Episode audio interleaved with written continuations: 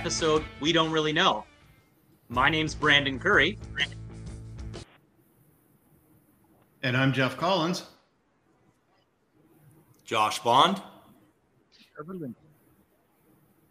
And we have a very important guest for us, uh, for, with us today. Um, thank you very much to the Chief Investment Officer of Bank of Montreal, Sadiq Adatia. Thank you very much for joining the podcast. We really appreciate your time. Um, I'm excited to be here with you guys. Well, we have a whole bunch of questions uh, for you that have come in from, um, you know, actually we, we advertise this, as you know, on, on our social media platforms, and a couple of advisors reached out, um, gave us a couple of questions to ask. Uh, I know the, the guys also, we've been chatting on the, um, on our private little chat message on different things that, you know, they've researched and want to know and ask about yourself as well. But um, let's start off with, I guess, you know, your schooling, where you came from, how you got, what was before the Bank of Montreal, um, And, and, and then we'll lead up to to you building the team and what have you. We'll go from there. So let's start with that. Sure. So, I mean, I, I graduated at the University of Waterloo. Uh, my background was really um, on, in actuarial science. So a lot of the uh, statistics and mathematics, all the fun stuff, as you can imagine. Um, and then when I graduated, I started off working at a consulting shop, focusing on, on pensions. Um, so did a lot of you know work with big pension plans, helping them with their liability side, and then you know switched over to the asset management side, so investment consulting, and then helping them again with the with their asset side of that balance sheet. Um, I fell in love with the investment side, moved over to um, Russell Investments, where I was a portfolio manager first for a um, asset allocation funds, Canadian equities, small cap, dividends, you name it. And then was fortunate enough to become their chief investment officer. So that was fantastic. Got a, a lay of the land, got to understand the retail side of the business really well. Um, and then moved over to Sun Life Global Investments, where it was really a brand new shop, um, no assets. I was able to build the team and build the process and really grow that firm. Um, and I did that for ten years. Very proud of what I did there. Um, grew it from zero to thirty-five billion over that ten-year span.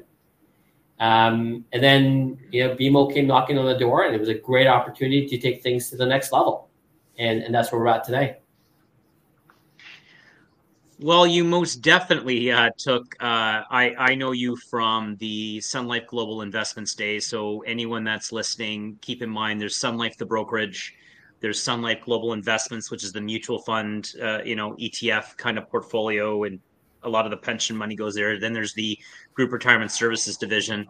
Um, and I, I got to know Sadiq quite well uh, on that side of the business. We were extremely uh, sad to see you leave, but obviously knew that this was an, uh, an opportunity of a lifetime. Uh, shout out to our, our uh, everyone that's listening and watching uh, our, us live.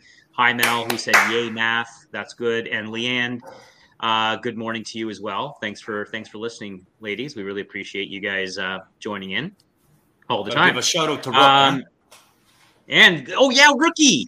Uh, he is he is busy. Uh, good job, Bondo. Thank you for that. Uh, had uh, his, his his wife and uh, him had a had a baby boy last week, um, and he is busy pr- producing this show with his son in his. Um, in his arms. So hats off to you, sir. Um, and welcome, because it's one heck of a ride. Um, It'd be so nice if we can get a um, screenshot on there, Rookie, of you and the baby. Yeah. If you want to do that at some time. No. Yeah. Maybe picture not. Of you at three in the morning or four in the morning. uh, this is what it's really like. Yeah, bags under your eyes.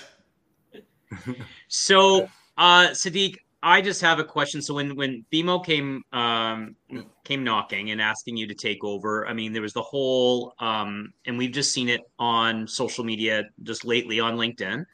You had um, a big team that you're building around.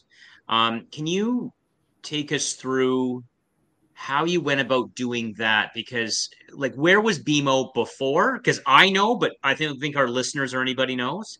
So what was it before? And then what's it going to look like now? What's your vision? And are you de- uh, done? Take us through that little um, exercise. Yeah, sure. I, I would say that, you know, I wouldn't have came to B M O if I didn't think it was a great shop. And and I did a lot of homework. Um, I interviewed probably about fifteen people before I came on board. And, and what I noticed right off the bat was we have some great investment talent. Uh, we're very innovative, and we have some great relationships with our clients. Um, we had a really strong E T F business that is number two in Canada, and for eleven straight years has won the most cash flows. So on its way, hopefully, to number one. Um, and when I was looking through, you know, all the things that we do, you know, it looked really great. But I felt that we were could still do a lot more on a going forward basis. And that would be by expanding the team, getting into markets that we weren't in, you know, launching new funds that met the client's needs. And that's what we were doing. So, you know, if you go back even a little bit before I joined, we were probably in, in about the mid thirties on the investment side. Today, we're about one hundred. So that's a lot of growth in a very short amount of time. And we've added it in every place, from E T Fs to fundamental equities to Canadian, um, active bonds, responsible investing, multi-asset, you know, trading, uh, you name it, we've added. And of course, as you mentioned earlier, a, a brand new global equity team, which I'm very proud of because, you know, you don't get too many of those opportunities. And I would say that when they looked at what we were doing at, on the B M O side and the growth we were doing, I think it was great. And I have this saying that, you know, great talent follows other great talent. And I think that's what's been occurring, you know, in that short amount of period of time. Now, in terms of our vision, you know, I came in with really three goals. First was to, again, expand our investment team to make sure that we had, you know, coverage across the board, and we would have the additional um, knowledge and expertise for every single market. So we can check that off. Number two was to increase collaboration. Um, so we had great collaboration amongst the teams, but now we were trying to expand that across teams. So we have these great investment forums where every investment professional is on the call, talking about what's going on in their markets, in their asset classes. And then we also bring in external speakers to give us their perspective of things that are different than our own. So we have this different, you know, lens um, in helping us to manage risk and to be aware of opportunities. And then tack third onto that was really to provide great insights to clients um, and advisors. And so hopefully this is one example of that, where we can provide great knowledge of what we think is going on and give you and your clients some additional insight. And I would add one more last thing, which is really to launch the products, you know, using that expertise and those insights. And, you know, as you may have known, we've launched new products last week. Uh, I'll leave that for a later discussion in our in our call. But really, I am very excited about what we've done. And I think we're going to have some great stuff there for our, our clients. So, well, Sadiq. Yes, go Bondo. Sorry. Um, you, from what I understand, you... Um, You moved to B M O in two thousand one. So from when you moved, did you, has your um, uh, team experienced that two hundred percent growth since you moved? Uh, sorry, I I moved uh, to B M O just last year. Um, yeah, and, two thousand one, right? Yeah, yeah. So so so that growth that we've seen in terms of the team is, is predominantly been while I've been here, but there was some going on prior to prior to me joining as well. So yeah, we've seen some pretty strong growth. And, you know, I think we've seen a lot of traction with, with clients um, who have followed not only B M O, but again, the individuals that we've brought on board, yep. Which has been great. Yeah. A lot of times you're, uh, you're looking for key people, right? When you're looking for those things, and you, a lot of times you see that they're followed. Yeah. It's trust, right? As you would say, you know, people yep. have trust in, in, in who's managing that money, um, whether that's myself or, you know, members of our broader investment team. And they've got that trust because we've done the right things with those clients over the, you know, decades of years of experience, managing through difficult environments, um, great markets. The key is that we partner with them and have given them insights over that period of time and deliver results. And I think that is why we get a lot of support um, from clients. Fair. Well, I know our shop is definitely really keen to, I mean, we've already had a couple meetings to see what your, um, your, you know, wh- what your vision is and where you're taking it. And we were fairly happy with, with what was going on. Um, now we are a couple of our team and, and also the, our brokerage is actually looking to, I think it's, I think it's in my calendar. It's in the next coming weeks. You, you're, you're on a road show. Yeah. So if there are any advisors, and there's a lot of advisors who watch us and follow us on LinkedIn and on our social media. So tell them a little bit more about the roadshow that you're you're embarking on towards the end of November. And that'll give you a chance because I know I'm I'm registered. Yeah, sure. I mean, uh, we're starting in, uh, I think, November twenty-second. I think we're going all the way to about December the fifteenth, I believe, or something close to that. Um, across, You're going to be competing with World Cup. Yeah, yeah, I know, I know. It's, it's a shame. I think we'll give you better insights, maybe not better uh, soccer stories there. But definitely have insights. Um, but yeah, it's exactly across Canada, meeting up with, you know, a, a ton of advisors. Um, and really, it's going to start off with me talking about, you know, what is going on with the economy, um, you know, where we're at in terms of the markets, are there opportunities, and how people might be looking at their portfolios. Um, and then we're going to go into a conversation on technology and innovation uh, with Malcolm and Jeremy. Um, who joined us uh, from a previous shop and part of the global equity team. And these guys are, are phenomenal um, and uh, P Ms who know that market exceptionally well. And they'll give you their insights of what's going on. And I think what you'll hear from them is the type of companies they're looking at that are tied to this innovation story. Um, and, you know, they can compare it back to what happened, you know, in nineteen ninety-nine um, and the tech boom that was going on at that stage as well. Um, and then that'll be followed by Jeff Elliott, um, who is going to be one of the P Ms on the Global Equity Fund, along with myself and Marcello Holditch. Um, now, that fund is going to be great because the Global Equity Fund is designed by having each of the sector P Ms really um, picking the best names in that sector. And then myself and Marcello, who are part of the multi-assets uh, team, are also going to be able to look at the view of the macro side and getting it along with the P M's view on that particular sector to help tilt a portfolio to the sector that we think is going to outperform the most, given the current economic conditions are out there. And then once that's done, um, you know, Marcello's going to come on and talk about the global uh, income and growth, the B M O Global Income and Growth Fund, as well as the Canadian Income and Growth Fund, which really is our best ideas fund about stocks and bonds, along with the macro view as well. And, you know, for those funds, we have, you know, our forty to fifty investment professionals that are involved in coming up with those ideas. So really it is the best of our ideas all into one shop. So I'm really, really excited about these new products and, you know, how they can, you know, work with clients. So before we launch into the new funds that you are, that you have launched and that you're going on the roadshow with, before we go into that, um, we've had discussions on our podcast before on the fundamental differences between, you know, there was a buzzword about three, four years ago, and B M O had, it, it has one of the top E T F portfolios in the country, like you said, second highest inflows for for for money. Um, so they've done very well on, on that stage. So as advisors, we do look, uh, B M O is at the top of the list to to choose.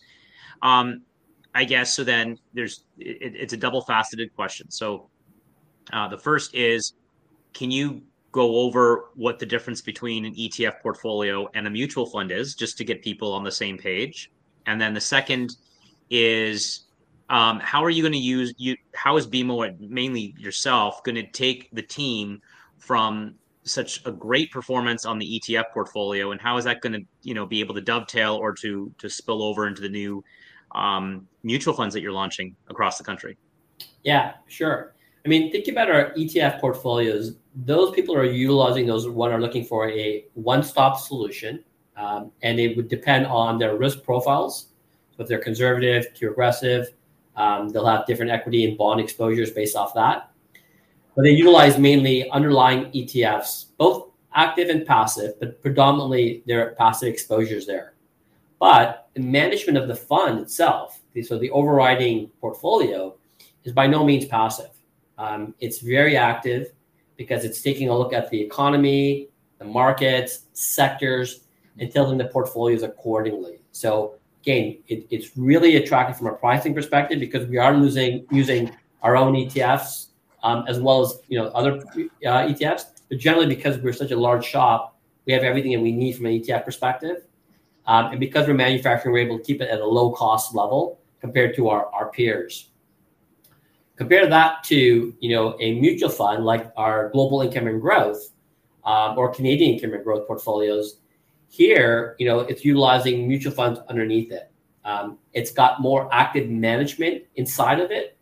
And so it's a different level of just getting full exposure to markets versus getting a more subset of a market through active research and rigor. And, and we have, I think, an excellent competitive advantage in that space um, with the team that we have in, on board. So, you know, looking out, you know, three, five years of companies and understanding, you know, where they're going to be in that environment, how strong they're going to be from a competitive standpoint, how their profitability is going to look like, um, where their margins are going to be.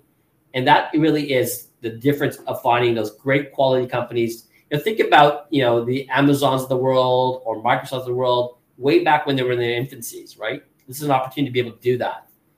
And so those type of names are part of some of the, you know, equity piece of the portfolio. And we do the same thing on the bond side as well, whether it's governments um, or corporates or high yields, um, putting it all together in a format that really works. And again, also at a very competitive price point compared to our peers. Only so the difference between two is one has more active underlying components, and the other one is a bit more on the passive side. Now, with the launching of the new funds, what what what are how many are you launching, and uh, what are the different areas that you want to wade into? I mean, like there's you know North American, there can be you know just Canadian only, U S, global, international. Where, sure. where are you looking at going? Yeah, so you know if I think about these portfolios. Um, The ones that we have launched brand new are our Global Innovation, so B M O Global Innovation Fund, B M O Global Income and Growth, B M O Canadian Income and Growth. But we've also repositioned back our Global Equity Fund so that the Global Equity team can, can manage that, as well as our Infrastructure Fund as well. Uh, so we, we used to have a sub-advisor that was managing that. We've now brought that in-house because we have that expertise coming through. Everything is looking at it from a global perspective. Um, Even our Canadian Income and Growth is looking at it from a global perspective. It just has more Canadian content. Um, so higher allocation to Canadian equities than the global version of that. But again, we're looking across the world, including emerging markets, for wherever the best opportunities lie. And this is why that sector approach that we were talking about with the with the new team is so valuable, because they're looking across the world, you know, within financials as an example, or within healthcare, and finding the best names, looking across that spectrum to say which one gives me the best growth, which gives me a more attractive price, which has, you know, the best opportunity set, you know, on a going forward basis, and, and then put those together, you know, within a portfolio. And what I would say is the Global Income and Growth and the Canadian Income and Growth are for clients who are looking for, you know, a, again, a global like portfolio, one-stop solution that gives you everything you need at an attractive price.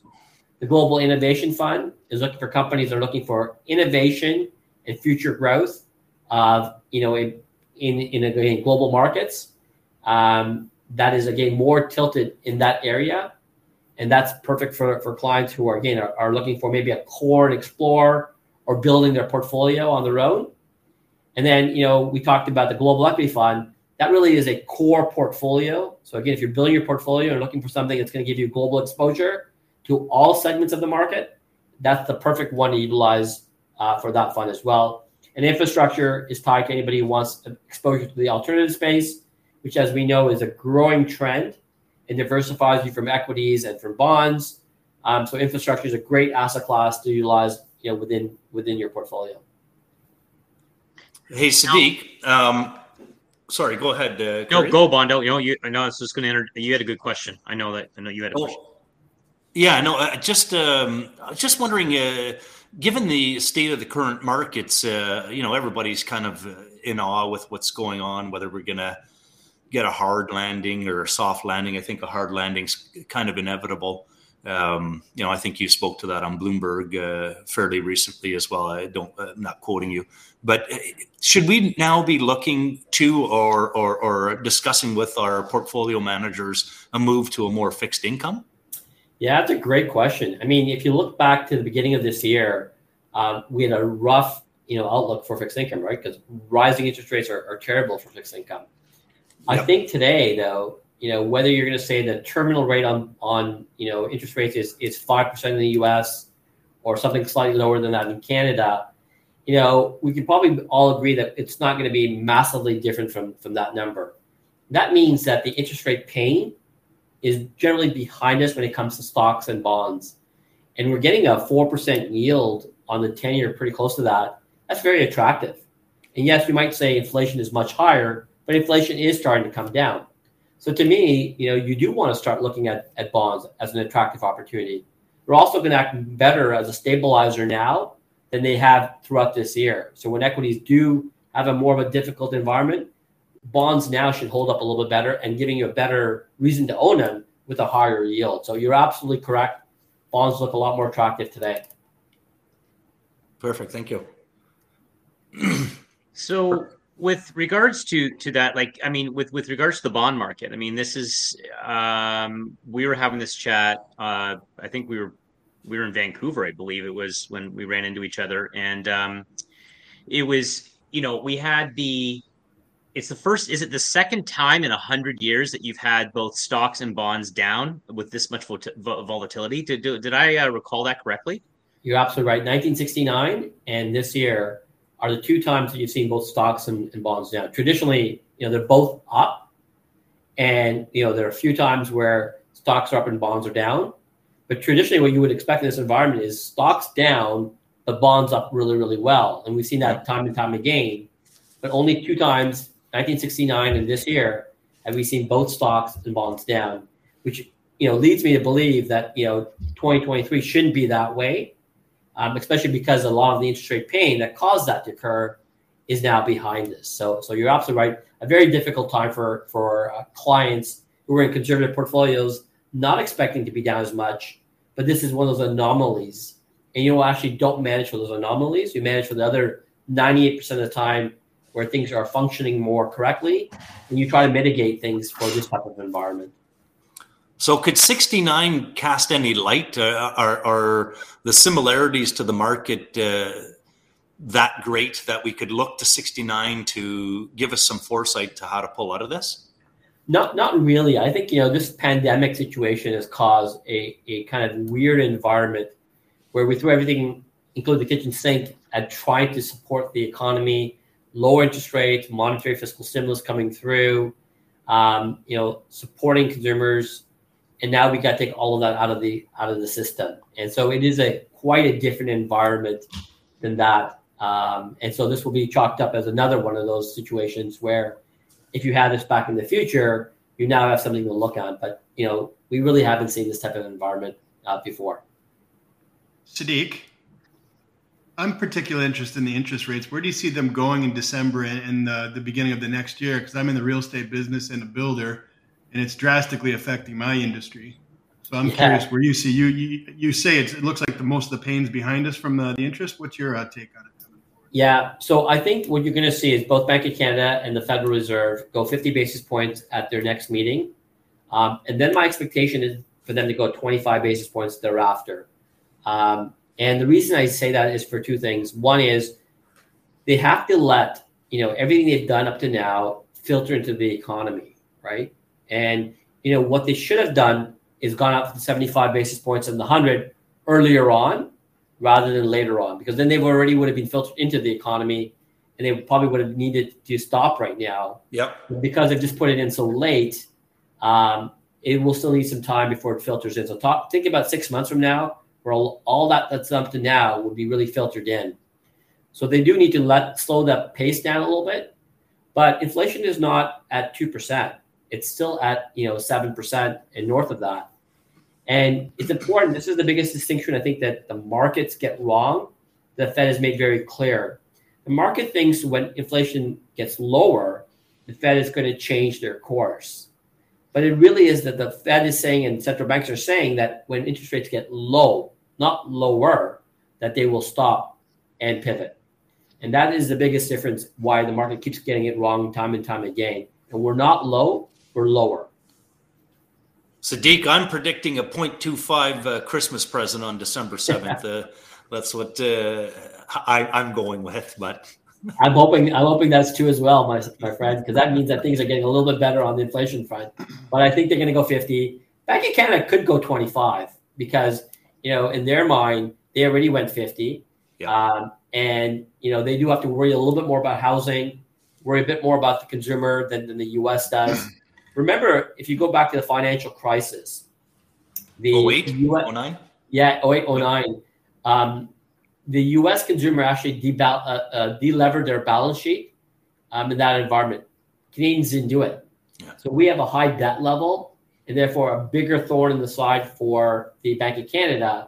And they have to be a lot more careful of how, you know, interest rates impact those consumers with high amount of debt, because it then impacts the housing market as well. So I think they have to be a little bit more careful, and that gives them enough room to actually be a little slower now going forward, because they were one of the fastest ones out of the gate, you know, initially.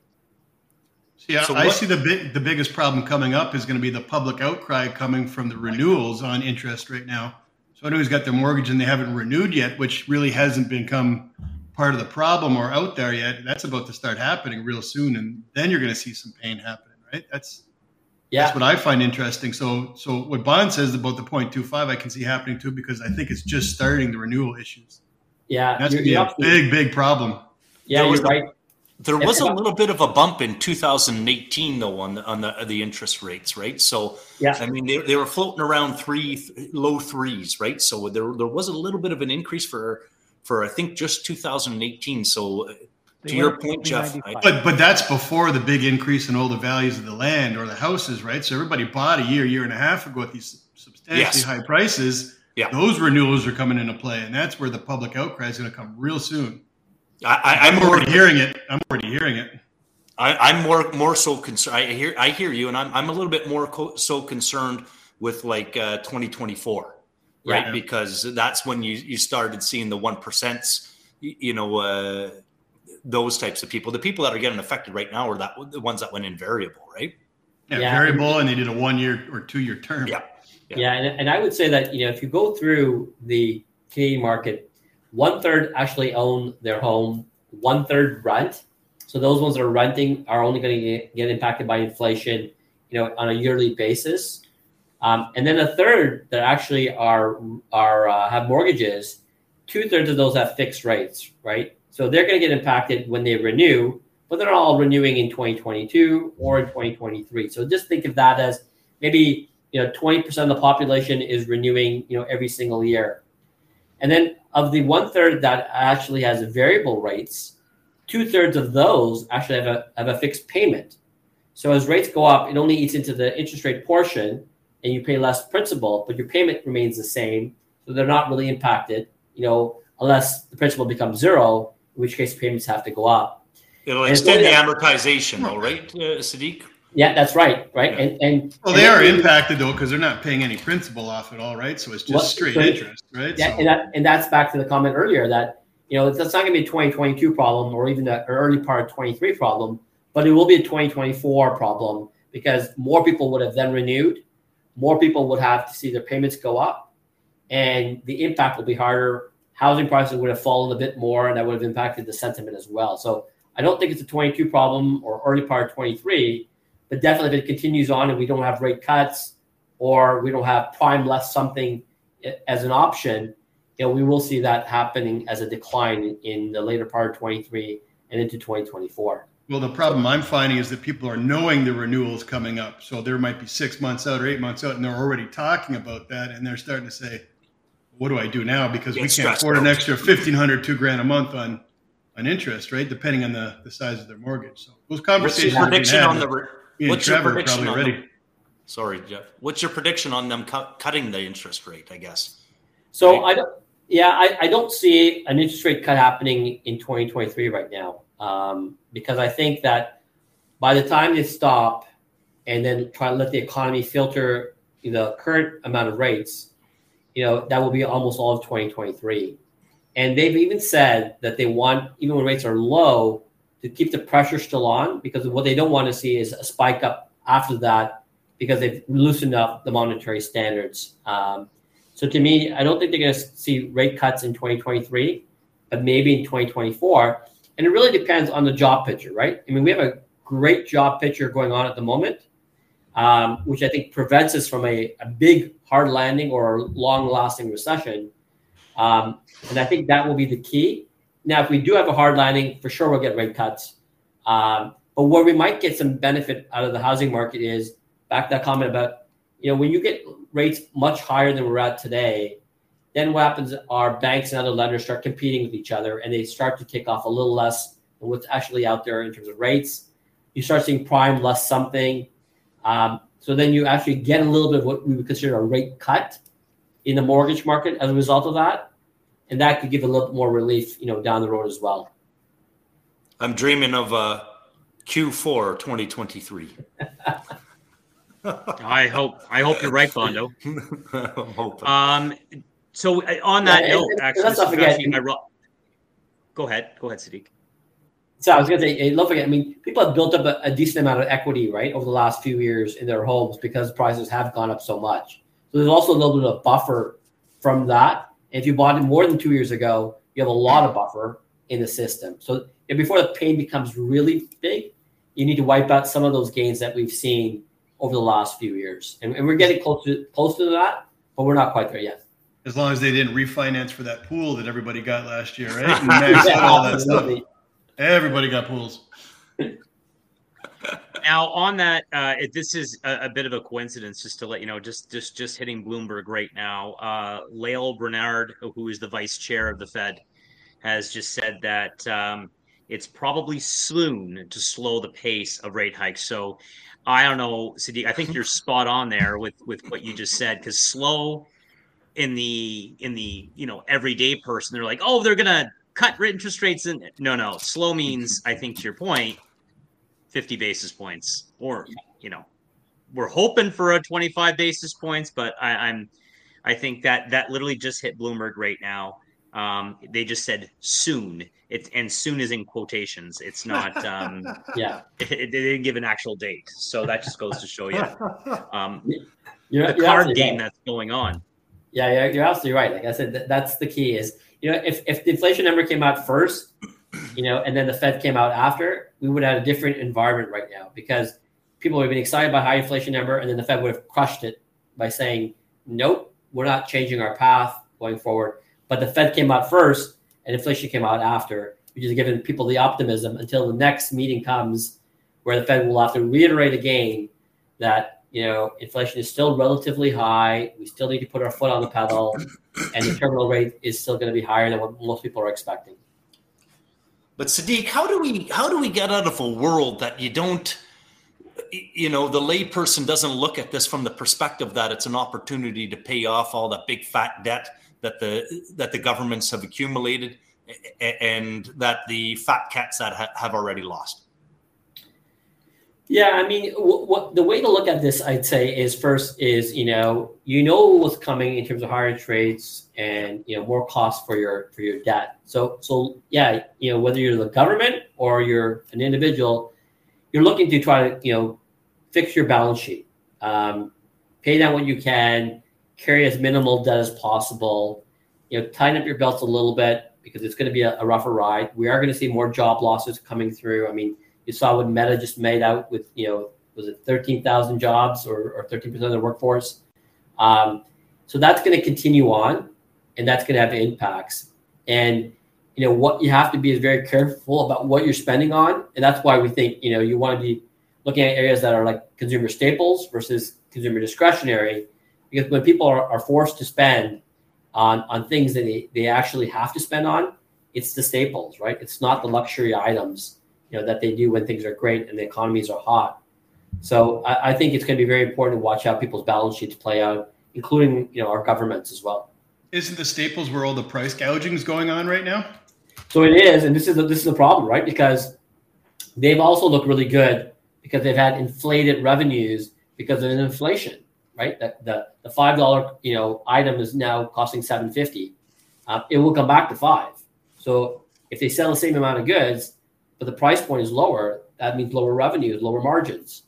Um, but you will still at least see people spending in those areas versus discretionary, where not only will the price points come down, but you will have less people buying it. And therefore your sales totally will come off or, or get deferred until things get much better. And so to me, you still want to tilt towards the staple side of things versus the discretionary side. So even think about the Walmarts of the world, right? They're better in this environment because people will spend more in, in, in their um, in their stores, and more people will come there than traditionally.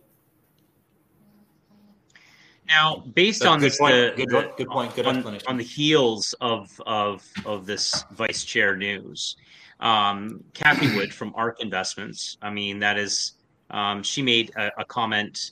Uh, well, I got I read it this morning, so it, it you know um, it probably happened over the weekend, where she feels the U S in particular, and I'd love to hear your thoughts on this, is at a nineteen twenty crossroads, in the sense of what she meant by that is that if the Fed doesn't get it right, um, we're we could be potentially looking at nineteen twenty-nine, or if the Fed does start tightening or start waning off of their monetary policy, um, and starts slowing down the interest rate hikes and cutting them, that we very might very well might be on the cusp of the Roaring Twenties.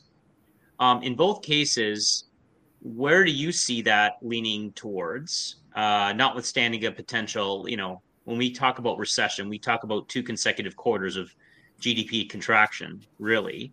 So it's really not as impactful, but is that possible? And then on the heel of that, we all know how the Roaring Twenties ended, which is something we don't want either. No. So like, are ahead, you equating the war to the pandemic, kind of, in that sense? Was she equating the war to the pandemic? It, there was a lot of similarities. Like, okay, so yeah. Mark Twain famously says, you know, history doesn't repeat itself, but it certainly does rhyme. And so that's what she was kind of like, hey, we have a, we have a war go, a big war going on right now. We just finished a, a pandemic, you know, go, but Sadiq, yeah, what are your thoughts? Go ahead. Yeah, it's a great, I mean, I mean, uh, Doug Porter, our, our chief economist, makes that same statement about the, the rhyming uh, versus repeating.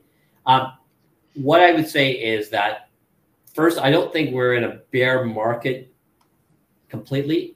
What I mean is we are we're in a bull market that's gone on for the last ten years.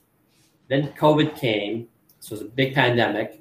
We had to readjust, so cut rates tremendously, add tons of stimulus. And now that, for the most part, COVID is behind us, um, we need to reverse that. And so there's a bear market within a bull market. And so once we reverse that bear market part out, then we will back onto a bull market, you know, going forward. And I say that because, you know, companies that were great before COVID are going to be great after COVID. They've learned to become more digital because of what's going on. They've learned to work with less people and, and make a go of it. Sure, input costs are going to be higher because of wages, um, and, you know, trying to attract more people to work there. But you know, people have learned how to add, you know, in different ways, from the normal bricks and mortar to more internet oriented, more digitalization. All of that's going to be great for economies of scale and profitability on a going forward basis. So I do think that, you know, we're within a, a stronger bull market. We're just having a bit of a pause um, that needs to kind of re-rate itself because of what's going on with, with interest rates. So I don't see a, a massive downturn long term. I do think that, you know, the next year will be a little bit more challenging because of the earnings cycle. Um, we saw massive companies report, you know, difficult uh, earnings, you know, whether that's Google, Amazon, Microsoft, uh, Meta. Uh, that will continue on, I think, into, into Q th- Q one and maybe even Q two of twenty-three. But then everything will get repaired. The balance sheets will come back to normal. You'll see growth coming back in. We'll be back to a roaring, you know, bull market in that environment. So it might be a bit of both of what Kathy Wood was saying, and she's a smart investor. Um, but I think it's a combination of, of both, you know, those two periods where you might see a difficult period, you know, because we need to get inflation down, um, and rates have to still stay high for a period of time. But I also think it's the other part of it where once all that's done, you know, we do have still a, a great environment where rates will start to come back down again. Inflation will be back to low levels. Consumers will start to, you know, improve their balance sheets, and then they'll get back to spending, because we know the consumer is very resilient. Uh, and, and but they'll have to be a little bit more careful in twenty-three, and then hopefully get back to a better environment in twenty twenty-four and onwards. So I, I got a quick question, and I, I'm not at all uh, a savvy uh, financial uh, you know, advisor or, or anything the like, uh, you know, akin to you or, or Brandon. So I apologize, maybe a little bit of my ignorance, but um, don't put me in the same group as Sadiq, please. No, no, but at not least be low on that totem pole. Definitely higher than me, that's for sure. And I wasn't intending to, to offend or draw any uh, unruly comparisons there. But I understand the NASDAQ to be more of a techie, a, a techie. Um, why is it getting crushed? Like the yeah. NASDAQ's down like uh, by a third, I think, almost, right? Relative, you know, you, the Dow and, uh, you know, our T S X are the two major indices that I follow, right? Apart with the, the NASDAQ as well. And maybe yeah. was it M C S I or whatever, but um, why is it? Why is it that our techies are, are, are, are, are feeling so much of the brunt? Is it because they've experienced, you know, such um, a sharp growth that now they're just, you know, they plateaued, uh, the growth was too, too, too high. I, I mean, I don't know it, more yeah. for you, maybe to cast yeah, some uh, insight. Yeah, it's a great question. I mean, you know, this is one of our, our, our best calls throughout this year, that we've been underweight technology uh, and growth, because we knew coming into the environment that rates would go up. Now, we didn't know it was going to be as many rate hikes as, as we've seen, but we know if that's going to happen, you know, the companies that had the biggest growth, that have the highest valuations, will have to come down the most. Um, and that generally was the technology companies. Now, even within the technology space, you have to uh, take those um, names and separate into two categories. There's the companies, as I mentioned, that were really great before COVID, um, that had strong growth, good balance sheets and, and whatnot. They had to come down because their valuations got expensive. And then you had companies that really grew within COVID. Um, and people were expecting that sort of growth to continue for the, you know, for the foreseeable future. But that didn't happen, because obviously COVID is now roughly behind us, and that sort of environment is changing, right? So you've seen that with streaming names. You've seen that with some of the um, E V makers. So demand has changed from that perspective, and they have to have a double whammy, one from the standpoint of their valuation are too expensive, but also their earnings numbers have now changed on the downside. So they got hit by both the P and the E in the P E ratios. And that impacted more of the NASDAQ names than it did the S and P broader names, or again, the Dow names, which are more value-oriented, uh, more larger cap type companies that again are more tied to different parts of the economy than, than the growth side. So that's why you saw the NASDAQ drop as much, but it's also why when you saw the inflation print look a lot better than people were expecting, it was also the one that led on the upside as well. So if you think we're getting more pain, you want to be underrate the NASDAQ. If you think we're going to get some upside here, you probably want to own those type of names, because they have, again, a better growth tra- trajectory than the broader market. Perfect. Thank you. Now, with the um, I've got a you know a, a couple like things that we you know topics I guess themes that we've been talking about in the last couple of episodes, and and you know uh, I know uh, Trev, you were gonna touch on this because um, you and I talk about this quite a bit uh, with regards to you know the meme and crypto stocks. If you want to maybe ask uh, your insight there and and what have you, because um, you know I you and I have you know. kind of had off our side conversations and on how these meme stocks took off. And then now they're, you know, but because you see it also as a mortgage broker, right? So on people like looking at trying to get into the market, both from real estate, but also saving up for down payments and using that as down payment strategy. Yeah, for sure. Right. So uh, basically Sadiq, just, yeah, along the lines of meme stocks, overall performance, where you see, you know, things going, as well as crypto. Like, is it, is it done? Is it, uh, still a wise investment for people to be making, or has that ship sailed a long time ago? Yeah, crypto is a very interesting one, obviously very uh, topical at the moment. What I would say is um, there are very different forms of, of cryptocurrency. Um, and there's also the infrastructure and the blockchain behind it. I think if like I the think regulation, uh, Sadiq, is that what you're referring to? Well, well, well there's, there's there's there's not as much regulation, but where I think there, you know, more uses for cryptocurrency, and where I think um, the broader use of it is going to be better is through the infrastructure underlying it. So think about Ethereum and other things, as well as the blockchain that actually fuels all of this, you know, on a going forward basis. The blockchain to me is something of the game. Every every company will utilize, you know, in different ways, um, because you know being able to verify something once and then relying on it on a constant basis, you know, is, is fantastic. Just think about, you know, when you go to, you know, any sort of company and you have to give all your information, your financial uh, records, and then you go to another company, you do something else, and you go through all that all over again. And the blockchain is a way of saying you've already been verified once.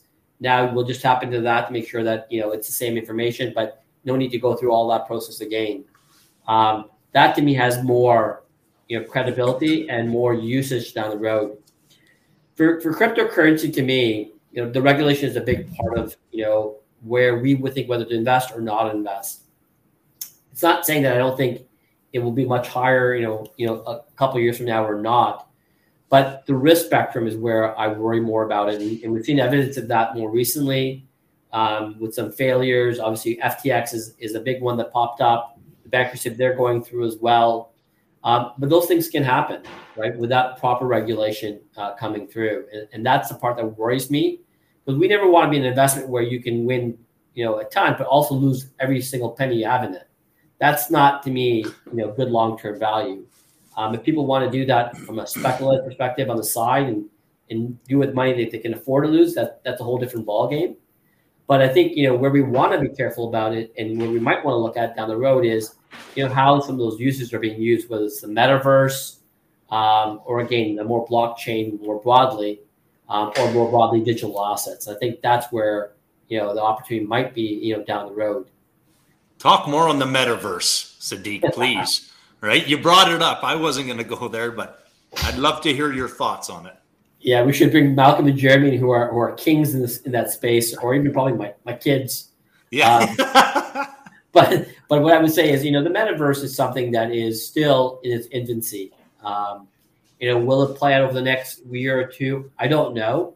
I mean, remember back in the late nineteen nineties, a lot of the things about, you know, buying things on the internet or, you know, doing things, you know, in a different way didn't play out over the next three, five years. It played out over the next decade. Um, and the stocks went up and down, you know, over that period of time, eventually up, but it took some time to get there. That same could be true with the Meta universe. I mean, you know, Facebook changing their name to the Meta, you know, it actually changed, you know, their outlook, and they went actually negative, right? Um, and now they have to cut back on spending. They haven't changed their focus still on Meta. They just have realized maybe we're spending too much, you know, given the environment we're in today. So I do think Meta is going to be something that's going to continue on, you know, whether it's buying real estate in the metaverse um, or advertising in that space. But it's another revenue engine that I think, you know, people will have to look at. And I still think it's in its early infancies uh, going forward. But, you know, based on, you know, the popularity of gaming, which, again, definitely got more heightened during COVID, but I don't think it's going away by any means, um, will continue to be an important part. And as, you know, kids or, or adults, you know, go into that space and they want to, you know, change their avatar and change what they wear or want to promote things um, and do other things. There's going to be a market there for that space. What that dollar value is for it is still unknown, but there is an opportunity, I think, in that space that people should be, you know, thinking about as part of their broader, you know, portfolio. Crazy. I feel like my father, right? Just so, so uh, uh, skeptical of it, right? Like, uh, yeah, it's, it's, it's a hard, it's a hard thing to put your arm around. Like, you know, I, I don't see oh, yeah. myself doing that, but you know, I'm, I might be one of the minorities, like you, Josh. I, who knows? Yeah, well, my kids are right into all that right now. It's yeah. insane. The metaverse and on Twitter, like Curry always says about my son and all that. Two hundred thousand followers now. Two hundred thousand followers. Thirteen-year-old with two hundred thousand followers now, and he's I, on. There is he going to tweet this episode for crying yeah. out loud? Can he help yeah. his dad out? Yeah, he wants to crush his dad in the metaverse. That's what he yeah. wants to do. I think I got to hire like twenty of these kids to just be there to give me the insights of what's That's going crazy. on. Crazy. Well, it's ins- and he's just teaching himself on it by by hanging out on there and learning from other other people who tweet and all that. And and my my my ten-year-old now, he's all over the metaverse and buying. It's crazy. the, the, the economy for that stuff is insane. Me, me and Trevor, to be honest, we, we both play a video game that just launched the new Call of Duty, and that's a billion dollars in sales in the first week. You know, so it's it's such an economy out there that, you know, it's hard to grasp what's going on, but the, the numbers are just insane. Yeah, it's it, it's so true, right? And, and Brandon, you're gonna probably ask me this next year when you say, "Oh, I, I hear you hired two new kids on your team, and they might be kids coming through."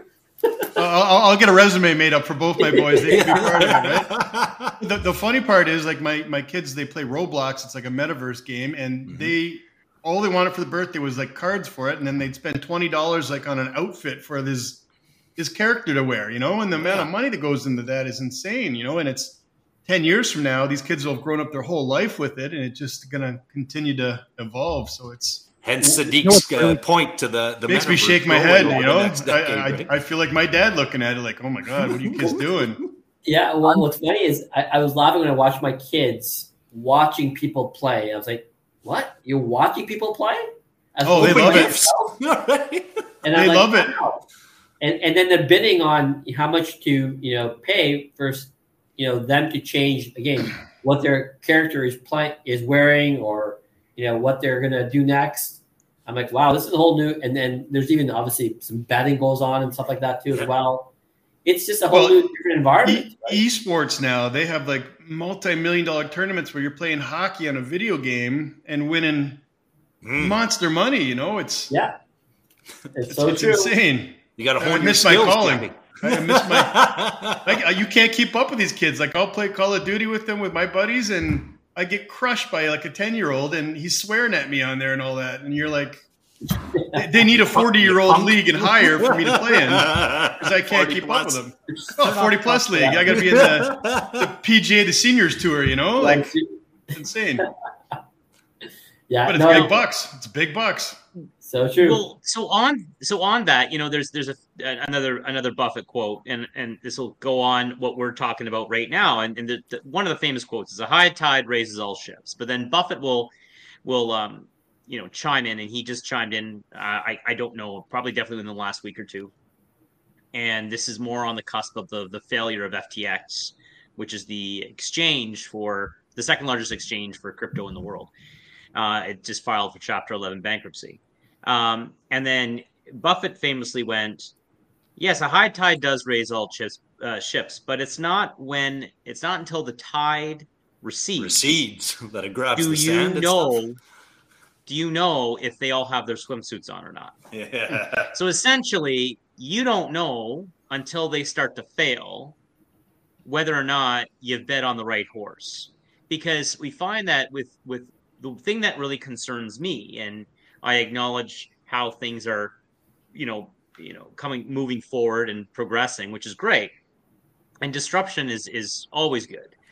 Um, but I think what where my heart goes is when people don't do their due diligence for for one reason or another, um, and then you find out like something like F T X happens, right? And he's in the Bahamas, and his private plane went to Argentina. And we don't know where the heck this guy is. Um, and people have lost, li- like there's billions of dollars wiped out. Um, so what are some of the things that you as as the C I O of, of, of B M O, and then I'll give you one, one other stat to kind of correlate to some of the information we get on a timely basis with S E C regulated companies. So for example, Amazon lost a trillion dollars since the beginning of the year from in market cap. Wow. But we also find out they also have to do their S E C filings. They also have to disclose. So we know, for example, according to Bloomberg, that since Q four of twenty nineteen to Q four of twenty twenty-one, they hired eight hundred thousand people. So you, as the C I O of, of Bank of Montreal and, and your team, can use that data to make a decision on whether or not they should invest or not invest.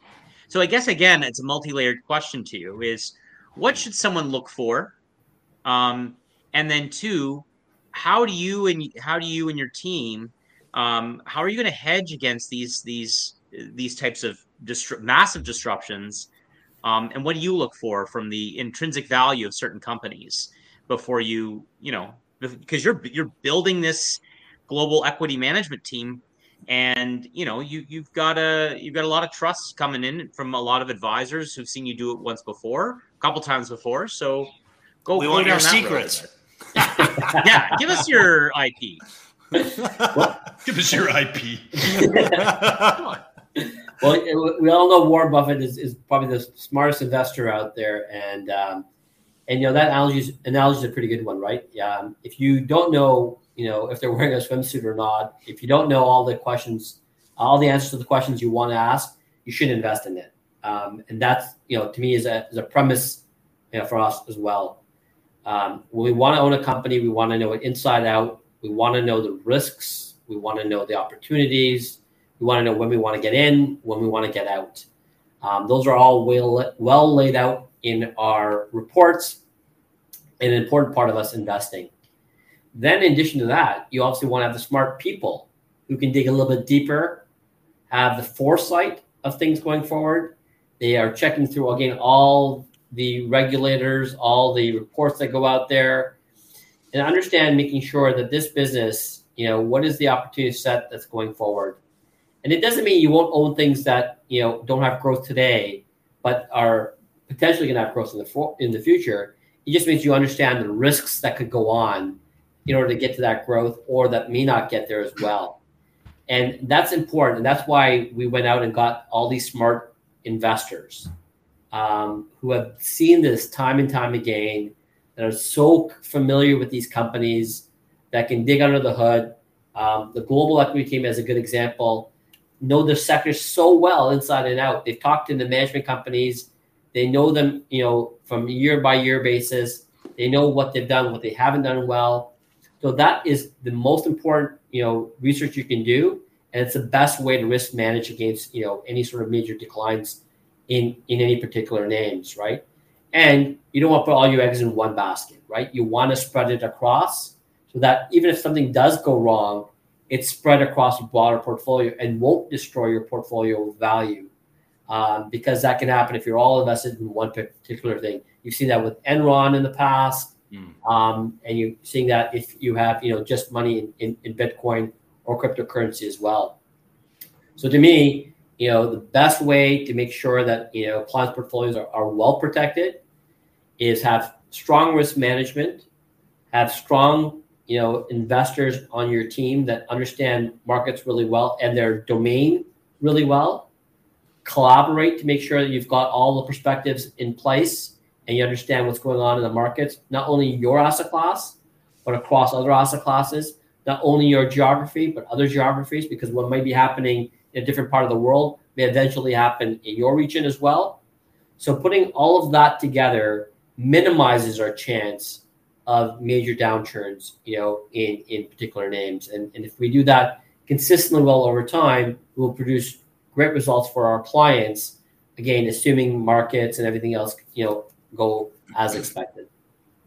Hence, a lot of the big investors are uh, very tentative with crypto right now, right? That, that, that's right. I mean, you, you've seen a lot that are in there, yep. But that's exactly, yep. They can't put their, their, their minds around it properly, and the regulation part, right? And that's why guys like Warren Buffett don't really, you know, invest, you know, in that space. They might look at, again, the underlying pieces that are the infrastructure behind yep. it, but but not, you know, the broader part of it. So okay, on that, you, you, you've touched on a couple key pieces here um, that that I love. And and, and one, you, you talked about, you referenced the nineties and the dot-com, you know, boom and then bust in, you know, ninety-nine, two thousand. Um, so you, you've lived through it, you've seen it. Um, and then you also built a fund company right from scratch. So anyone that's thinking, this is why I have the confidence, um, because you built S L G I right in the, the crappiness of the oh eight financial crisis. Um, and, and S L G I was the, one of the fastest growing, if not the fastest growing at one point in time, fund company. So the, the, the legacy and the C V's there. So I guess my question is, when we're, when we're going into this metaverse and this, this different type of universe where you know, it took a decade, in some cases, a decade and a half. I'll use an example. If we bought Microsoft in two thousand two, two thousand three, the multiple, so I think on the P E ratio was like, in some cases, up to thirty times. Do like, we have to do this? Even. I lived uh, in this era. Right. Like, you didn't break even on Microsoft until two thousand eleven, two thousand twelve, like ten years later. So how do you now building this fund comp, these, these funds, these global asset management funds right from the ground up, you and your team, how do you justify some of these multiples that are going on right now? Yeah. And, and, and this is where, right? again, back, back to the expertise that we have. So in, in the technology space and innovation space, Um, you know, talking to our, our two key P Ms on that space is you look at things from a different perspective. One is you don't have the same sort of time horizon for everything you own in that space. So some that you know are going to play out over a much longer horizon, some that are going to play out a bit more in the shorter term. Um, so that's how you look at it. From a multiple standpoint, you know, you have to figure out, right, what is that growth trajectory going to look like? And you're sure it's going to be expensive than your your traditional consumer staple type name, um, but what is the probability of us being able to get there? And if the probability is high and we can get some vis- visibility into that growth, then you want to own it. Um, and you always pay more for growth or growth companies than you do with non-growth companies. Um, and the key, again, is just to understand that uh, th- theme that's going on, understand the company really well, And, and know the balance sheets, you know, exceptionally well as well. And that gives you the comfort to invest in it over a period of time. And then you also have to be aware of, you know, what are the risks in that? And so if you start seeing some of those risks popping up more and more, you get out of that name before it becomes a disaster, right? Because, you know, you're not going to get every company right, but a good investor gets more right than wrong. And that's what you want to do. And if you do that consistently over an extended period of time, you end up with really good results, right? You end up with Warren Buffett. Yeah. You end up with guys like Warren Buffett. I mean, he has he's had some tough years with behind the market. Sure. But, sure. you know, if you invested with him since day one, boy, you'd be uh, exceptionally rich. To say the least. And right? it, that's right. Well, and, and when you were when you were also an, an actuarist and, and also getting into this field, I mean, I think the average hold was, you know, six or seven years. And now I think the average hold for a retail investor is six or seven months. So how do you like the, the everyone has memories like squirrels, like, you know what I mean? Like it's it's off to the, you know, to find the the next best shiny thing. Um, what kind of obviously there's the usual buy and hold strategy that your team is going to implement, but what are what are some key place, places besides the obvious, which is invest in, you know, the new B M O funds, but like if you're a retail investor on your Wealthsimple app, you know, doing whatever, what are some key, like, like take a deep breath, you know, back away, like don't react. Like what are some key things that, what are some key things that uh, you've learned over the years and, and your don't team- sell when the market's low. Right. Yeah. Right. Yeah. I think the, the most important thing I realize is that, you know, when everybody is scared is the best opportunity in the world, um, because risk is exceptionally cheap during that period of time. Nobody wants to own it. Right. Think about the financial crisis. Think about, you know, right at the, at the worst of the COVID situation. Um, you know, the world will have difficulties, but we've always recovered off it. Right. And the question is, you know, do you want to get scared with everybody else during that period of time, or do you want to be that person who, who can put their foot a little bit over the over the ledge there, um, knowing very well that things will get better? Governments, as you've seen, won't let markets get to the levels that will be disastrous. Um, stimulus comes in, and strong companies withstand generally, doesn't mean all the time, but they generally do. So the odds are in your favor, right? Um, the question is just timing and patience. And because we do believe in markets, we do believe in mean reversion. Um, when things are overdone, we want to be buyers. Um, similarly, when things are extended, we want to be sellers. And you have to have a disciplined process in place to do that. Um, so you have to be tactical. So, you know, I wouldn't say debt is buy and hold, because I think you can still do that with names.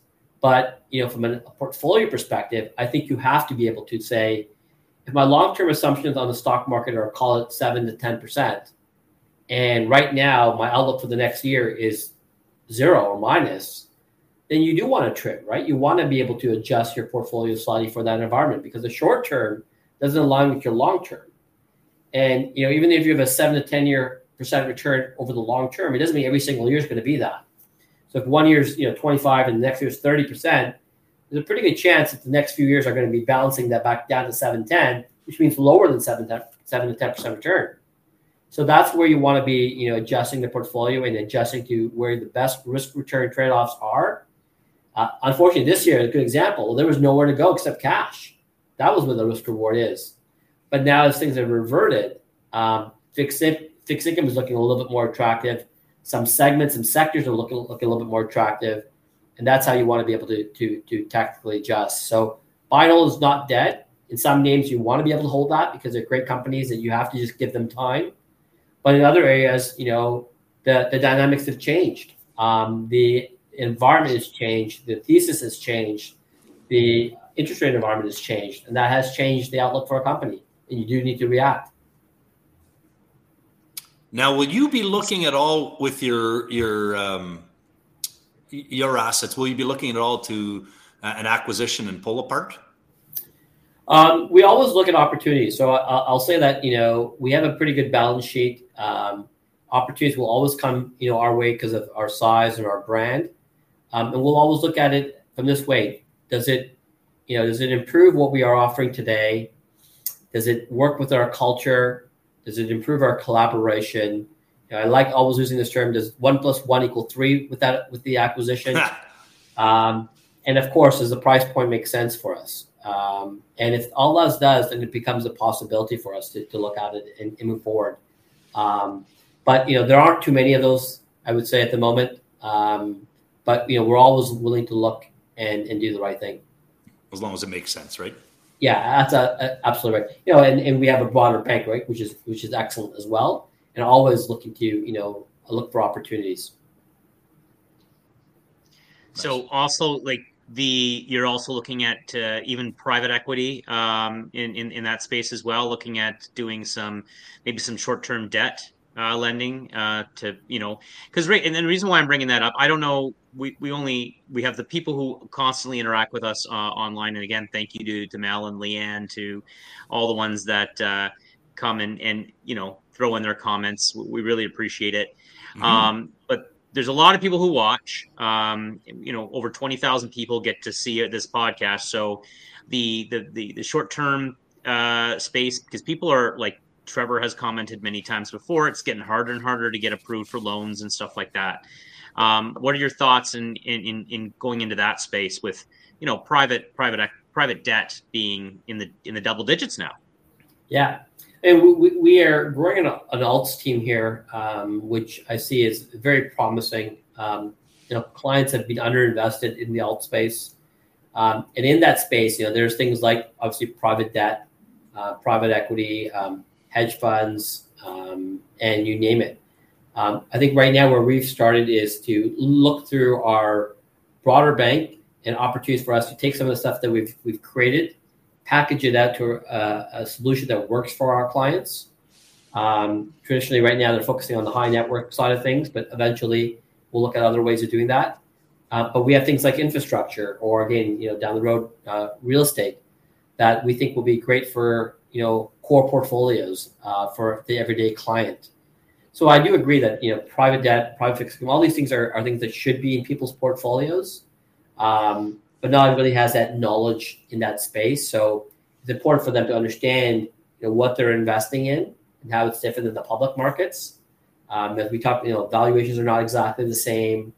Um, you know, the way their um, horizons are, are a little different as well. Sometimes you can't get out of them right away as well. So all those things are important distinctions that need to be Uh, known before people invest in it. But there's definitely things that, you know, we're we're looking at and, and we're investing in.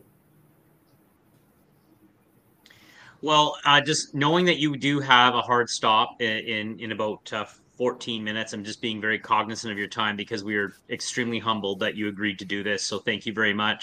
Yeah. Um, Trev, do you have any follow up? Uh, uh, anything that uh, we haven't touched on just before we Collins? Bondo? Anything? No, I, I just want to tip my hat to you. Best of luck, right, uh, in terms of uh, the continued growth of your team and the rollout, um, and kind of look forward to uh, seeing it play out. And hopefully, uh, you know, we see you again. I hope you're wrong about the half basis point in December. I'll be happy to be wrong on that. Trust me, I'll be happy to be wrong on that. yeah.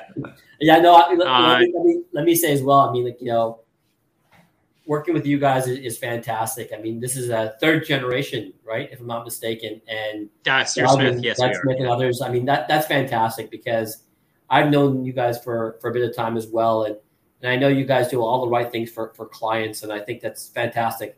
It's the type of people I like working with, um, that ask the right questions, do the right stuff, you know, build relationships with, with clients.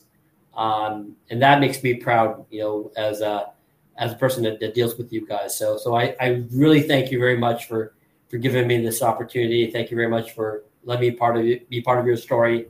Um, and I do think we're building something really, really great here. Great brand, great investors.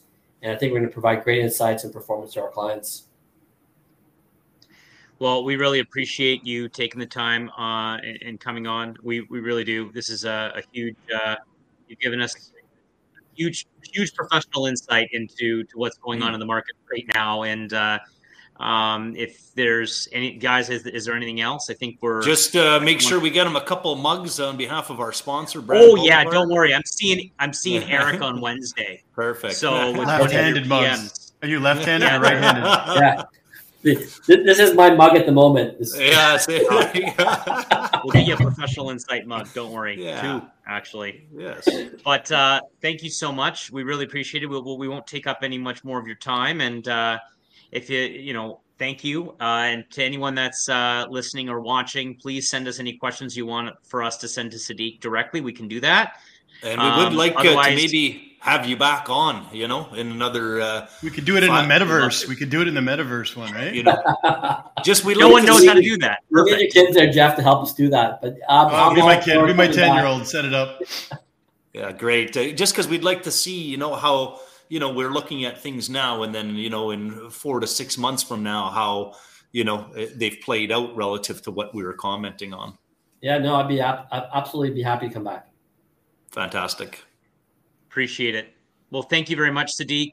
Thanks a million, um, Sadiq. We really, really appreciate it. You're more than welcome to stay on. We're just going to go do a quick little round table before we uh, we finish it up and thank our sponsors and everything like that. Um, uh, Bono, do you have any, any – thanks very much, Sadiq. Okay, thanks, by all means, feel no obliged. Thanks. Uh, um, no, I just yeah, – like I want to – First of yeah. all, like, holy crap. That's ah, amazing. Nice guy. Yeah. Nice guy. Really, well really spoken. Awesome. Informative, well yeah. spoken. Good guys. Oh yeah, that, uh, that music. I like it. No, it's good. Um, I like the music. On a somber note, uh, just want to throw it out there to the the world that uh, we lost a dear uh, friend at Flat Vicario and uh, colleague uh, and our accountant last night, uh, oh, no. uh, Francine Holmes. So. Just want to, you know, pay her a little homage and uh, recognize condolences her. to all you guys. Yeah, oh, no, for sure. She was the sweetest of sweetest of ladies, and uh, you know, retired last year, came back on to do some contract work for us, and uh, yeah, that's it. Cheers. Well, thanks very much. Sorry to hear that, uh, Bondo. Uh, Collins. Yeah, well, uh, I guess I can give a nice little uh, shout out to Bridge and Quarry. We've got uh, our townhouses officially up for sale right now in Port Coburn. thirteen townhouses, uh, nice. nine middle units, four end units, and two semis.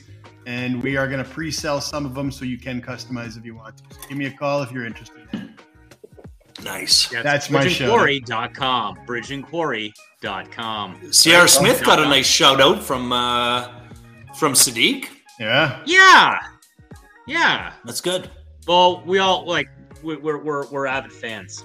Yeah. We're avid fans. Like we're I can see why. I can see why. As well. Yeah. Yeah. Yeah. yeah, he is. Yeah. Lindy, do you have anything uh, besides the obvious of the freight train coming at us probably in December with a fifty basis points hike? You know what I mean? We'll see. twenty-five. I, twenty-five. Honestly, I have no idea. There was a really interesting article that that was in uh, the Globe and Mail this morning. Uh, actually, it was the Parliamentary Budgetary Office. Um, that it, it's not a prediction of what's actually happening, but it's, you know, kind of an insight. And they called it a hypothetical exercise. And basically what they were getting at in this article was to the effects of um, the, the Bank of Canada can be as aggressive as they want, but, you know, from their analysis, they really don't see that it's given any added benefit to bringing uh, inflation numbers down. So it was a pretty interesting read. Let's just drop the price of the chunky soup at uh, at Sobeys. That's five dollars a can now. That used to be two dollars, and then maybe inflation will come down. Couldn't believe Listen. it. Listen, go Big Daddy style. Do, Throw it on the ground, man. All, this can's all we have to do. Discount. Stop all we buying. Have to do, Stop buying, guys. The solution is all we got to do is all cancel Disney Plus. And inflation will take care of itself, okay? But now you need Paramount Plus because yeah. Yellowstone's only on yes. Paramount Plus, so you got to cancel Disney to get Paramount Jeez. Plus. In order to get Paramount, Paramount's cheaper though. News. They made a bundle last night, I'm sure, fifty bucks for the year. I was like, well, I gotta watch this episode, so we buy it. What episode was this? Sorry, Yellowstone. Yellowstone. It's they oh have, right, yeah. They did some crazy ratings, I'm on, sure, uh, yesterday. Netflix or Prime anymore? Or anything, just on Paramount. Paramount. Oh, they're not on Prime anymore. They've got two shows no, no, no. on there, really. They got Tulsa, which is the new Sylvester yeah. Stallone show, and Yellowstone. But everybody last oh. night, Facebook, how do you watch it? How do you watch it? And you can't stream it till today. So you had to get Paramount Plus. So Yellowstone, to answer your question, Curry, Yellowstone seasons ah. one to four are still ah. on Prime Video, but he's referring to season five that just came out. That's what. Okay, no wonder I couldn't find it. Okay, that's why. What about your world, Curry? Yeah, we're just holding on tight. So, I mean, I posted an article to my LinkedIn uh, last week. Um, I shout outs to my colleague uh, Michael Peacock, who shared the the chart with me. It just reaffirmed um, why you need to stay in the market, and very much what I was trying to, you know, talk to Sadiq about. Um, is listen, if you believe in the strategy and you believe in what you what the direction that you're going in, just because you're getting spooked, just because things are going on sale, you shouldn't um just immediately sell because everybody else buy um buy you know what's that buy yeah, absolutely you it's gotta time buy. To buy I wouldn't, now it's time to buy. So October was probably the the best month for all three indexes. Uh, and at four, if you include the T S X, um, in probably two years, um, the month of October. The S and P, uh, da- NASDAQ, and Dow? And the Dow, and then the T S X. Um, the, the NASDAQ, it, it just just in the last week has just been crushing it. Um, again, you wouldn't have been able to be exposed to any of those gains unless you were in the market and actually exposed. So... You know, there's never any guarantee that you're going to, you know, correlate the the the, the growth of fourteen percent, you know, on the NASDAQ, and your portfolio is going to grow fourteen percent. But if you've got a little expo- exposure to those companies on the NASDAQ, you're going to grow, and it's going to slowly erode away your, your your losses that you've had this year. Um, so it's just something that you can't time the market. It's time in the market, and the strategy. Uh, and everything will take care of itself. So just, you know, he- hold strong and, and you'll be fine. Um, I, I'm almost of the same. Done. I'm almost of the same opinion as real estate, right? And in re- real estate, I don't, yeah. I don't know the markets as, as well, uh, Brandon, as I do real estate, right? But listen, in real estate, you're usually, usually almost one hundred percent certain not to lose money if you're never in a position where you're forced to sell. Right. You hold on to it. You don't sell it when you're it's, selling it cheap, right? It doesn't make sense. Well, it's it's funny how people's, you know, emotions take over from them, that if it was a house, people, and they knew that they bought at a low, and they and, and yes, the high was the high, and then now, you know, it, it's back down again. To your point, Bondo, you don't sell until you're forced to sell. You don't you don't sell, you don't lose money until you're forced to sell. Sure. And yet people treat stocks and bonds and mutual funds very differently than they do houses, which is they're the same asset. There's intrinsic value in both of them. They're just t- different types of intrinsic value. Um, and, you know, if people just were calm and just fought and which held, they're not, which they're not, um, you know, because they don't, it, no one knows unless they, you know, they're talking to someone like Collins or, or Lindy on the regular, because you're looking to actually sell. Do you know what the value of that, of that, um, fund is, right? Or, yeah. or that house, right? Yeah. It's only, but with your bank statements and your investments, you have that app that you keep, you keep looking at it and going, holy crap, I'm here now. It's like, what's the point? If you don't need it, there's no point. Once a year, look at it when you uh, talk to your advisor or whatever, right? And just That's see it. how it's doing. But That's people it. don't. People have a hard time with that, right? Because, well, we're crazy. Yep. Right. Well, let's. Uh, I think it's about time that uh, we wrap it up. Before Kondo takes us out, I just want to say thank you to everyone who watches, everyone who shares, uh, everyone who sends in their questions. We really appreciate it. Uh, we're looking at getting more of these C I Os and these top investors uh, uh, and, and industry professionals on our podcast. Um, so please share and care. Thanks to our sponsors, Brand Boulevard. Really, really uh, appreciate the mugs that we have. And uh, we're going to be eating more. Sink lips. And uh, Bondo. Right-handed, right-handed mugs. We'll, we'll get them both-sided. Don't worry. Help us help you stay informed. See ya. Out.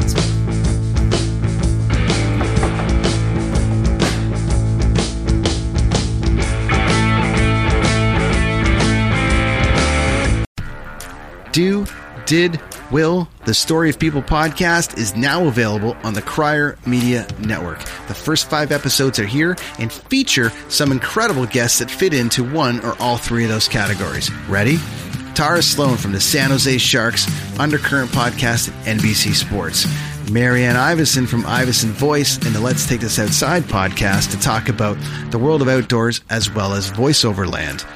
Ariana Hunsicker, future Canadian Paralympic swimmer, already winning tons of awards for this country.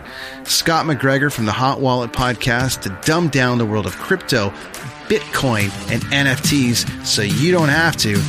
And Jackie Holowati from Climate Pledge Arena in Seattle, Washington, the first net zero carbon certified arena on the planet. Wherever you get your pods, wherever you watch your pods, and on the Crier Media Network. The Podcast Super Friends is a monthly meeting of five podcast producers. Hi, I'm Catherine O'Brien from Branch Out Programs in Baton Rouge, Louisiana. I'm John Gay from Jagged Detroit Podcasts. I'm Matt Kundle from the Sound Off Podcast Network. I'm David Yes from Pod six one seven, the Boston Podcast Network. And I'm Johnny Peterson from Straight Up Podcasts. Together, they form the Podcast Super Friends, an alliance of podcast masterminds sharing best practices, insights, and discussions to help make you a better podcaster. Follow or subscribe to the show on Apple Podcasts, Spotify, Google Podcasts, or at sound off dot network. Hear ye! Hear ye! Produced by Crier Media and distributed by the Sound Off Media Company.